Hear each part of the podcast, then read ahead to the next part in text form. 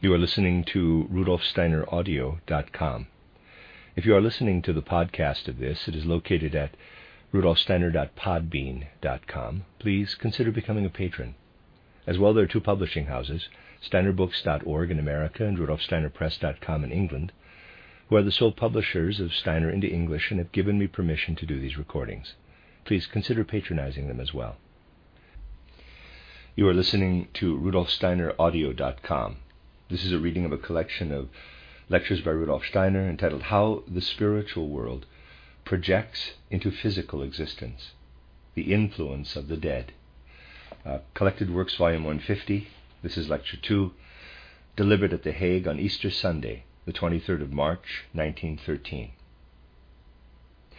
It may never be known how many hearts in Western Europe still feel sufficiently connected in spirit and soul with the divine and natural world, that on this day, this feast of hope for the future, in this year, the thought lives in them of how this is a year when this feast of spring and hope may come as early as possible, at a time when fresh shoots are rising from the womb of Mother Earth, when the season we call spring enters into human lives. Easter Sunday. It is the first Sunday after the first full moon, after the first day of spring, which is the 21st of March.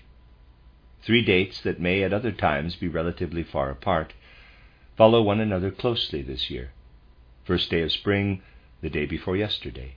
Spring full moon, yesterday. And Easter Sunday, today. For those who are gaining spiritual insight into the world, Something very special is inscribed in the universe in a year such as this. For someone who endeavors to go with feeling into the spiritual secrets of the universe and the evolution of time, it is right also to gain a feeling for what is meant to be inscribed in our human evolution on earth with this spring festival. Someone who knows how the sun relates to the moon, knowing it in the way in which one can get to know it from perceiving how the combined action of sun and moon is recorded in spiritual scientific script, will also know the deep secret connected with the Christ as earth spirit, and the spirit we call Yahweh or Jehovah. Those who know the connection between sun and moon will hear in sounds that awaken understanding the paradise legend of the fall with human beings led astray by Lucifer, and of the words that God spoke in judgment. Those who seek to understand some of the things written between the lines in my title Occult Science can get a sense of the connection between the secret of sun and moon and the secret that is usually referred to as the temptation by Lucifer and the action taken by Yahweh or Jehovah. However, today we'll concentrate more on how sun and moon as they follow one another in their influence on the earth from this Good Friday to this Easter Saturday, present something of a question mark to the occultist, being inscribed in the spiritual universe in a deeply mysterious way. And this year the answer is that they follow one another as quickly as possible, with Easter Sunday immediately following the spring full moon's Saturday. Easter Sunday is the day of remembrance and the day of hope, the day which reflects the mystery of Golgotha for us in symbolic form. There are secrets behind the physical, sense perceptible, natural world around us, and the unveiling of such secrets will always, in a way, take us close to the solemn guardian of the threshold.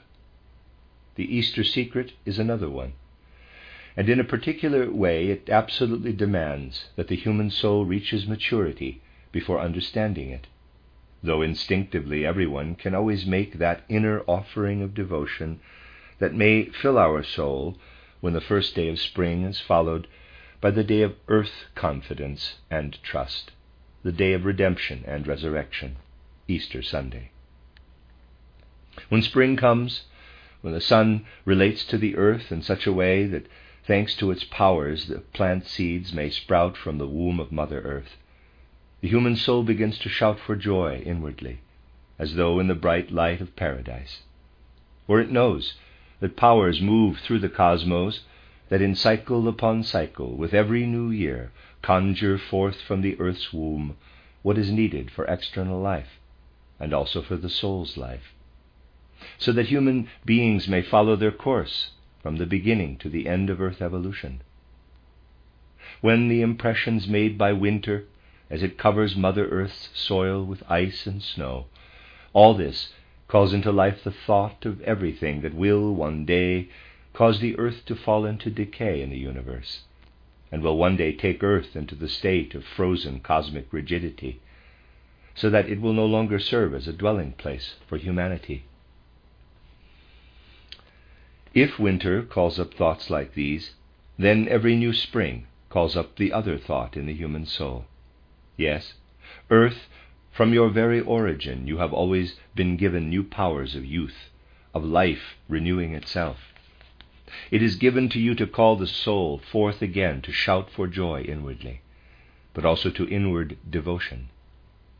And whilst the cold cover of ice is still spread on the ground, hopeful ideas nevertheless combine in the human soul with a sense, a feeling, that the earth will still be able to sustain human beings with its powers of spring and summer, so that they will have opportunity to develop all the abilities all the inner powers that lie within them.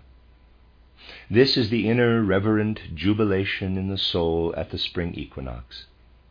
It arises because the soul feels full of hope that the earth can continue, and that the earth can provide the opportunity to develop human powers to the full. But the question, no doubt, also comes to the human soul Will all powers of the sun be able to overcome all the powers of winter, or at least keep them in balance? Won't winter forces perhaps act so strongly on earth that the earth has to enter into a frozen state before the human soul has completed its mission on earth? Will spring always have the strength that is needed? A thought which perhaps does not come too easily to human souls that look only at the natural world outside, but must come more and more to souls able to go deeply into the true spirit within the universe. These souls seek to decipher the great tremendous writing in which the secrets of the world are inscribed in the cosmos. Unlike the writing of winter's struggle with summer, another writing will then be evident to the soul, the writing inscribed in our universe, when we follow the moon in its mysterious course how it completes its cycle invisibly and visibly. Ah, the light of the moon. It is like a mysterious letter in the world's script, finding its place in the original eternal creative word of earthly life. When the occultist seeks to fathom this moonlight, it will at first remind him of the avenging voice of Yahweh after the temptation by Lucifer in paradise. But then it will also remind him of the marvelous, mysterious reality of the Buddha, letting his spirit go out into the cosmic universe. What is the moonlight telling us when it is present in the darkness of night, just as the dream is present in a human being's sleep? The occultist learns that as much the occultist learns that as much is always taken away from the powers of the active sun from the powers of the sun that again and again renew earth evolution, as light of the sun is shown back by the full moon. The human soul may dream its way into nights filled with the moon's magic. The occultist knows that as much of the sun's light and warmth is taken away as the full moon lets shine down onto the earth of this sunlight. The full moon thus is the constant symbol for what is taken away from the sun. And in every spring, when the sun is once again rising into earthly life with its powers, the occultist knows that however little may be apparent on the outside, the sun's powers are weaker with every new spring than they were in the preceding spring, and that as much has been taken away of its powers as the full moon has let shine on the earth. The full moon that comes after the spring equinox may seem mysterious to human beings, lending wings to their souls.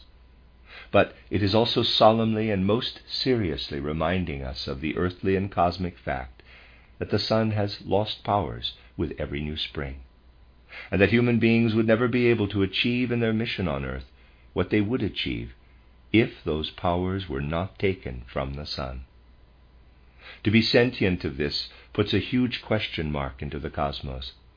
Sentience of this determines the attitude in their hearts for the occultists of earlier times.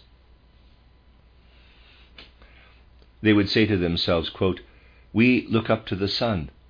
Zarathustra once made its secrets known to humanity. We look up to the moon. Its secret came to its most significant expression in the Yahweh religion. Looking at the two signs in the heavens, we know that, that sun and moon working together means decline for the earth. Those occultists of old would turn their eyes to a point in earth evolution itself, the point where, in the fullness of time, the spirit of the sun rose from the earth itself in the body of Jesus of Nazareth. When the Christ died on the cross on Golgotha, and the spirit of the Christ united with the earth. This was a cosmic event in the earth's life. To create a power that would counterbalance all the powers which the moon took away from the sun as this sun was influencing the earth from the cosmos. When the Christ Spirit made a human soul its dwelling place, and from there spread out over the whole of earth's existence as its evolution continued, something was created that replaced those sun powers with the powers of moon, excuse me, which the powers of moon are taking away all the time. And so the human soul understands its connection with the cosmos when morally and spiritually it will, of its own accord, add the third day, the death and resurrection on Golgotha. And when they come too close to one another, the advancing powers of the sun and the cosmos, which from their infinite goodness always want to give new life to the earth, and the harsh moon spirit, which because of the Lucifer spirit and its powers must take the sun's forces away from it, in so far as it is but the natural sun. The human soul is morally and spiritually able to add this third day, Easter Sunday, like the answer to the great cosmic question. They are side by side most marvelously in years like the present one. Good Friday.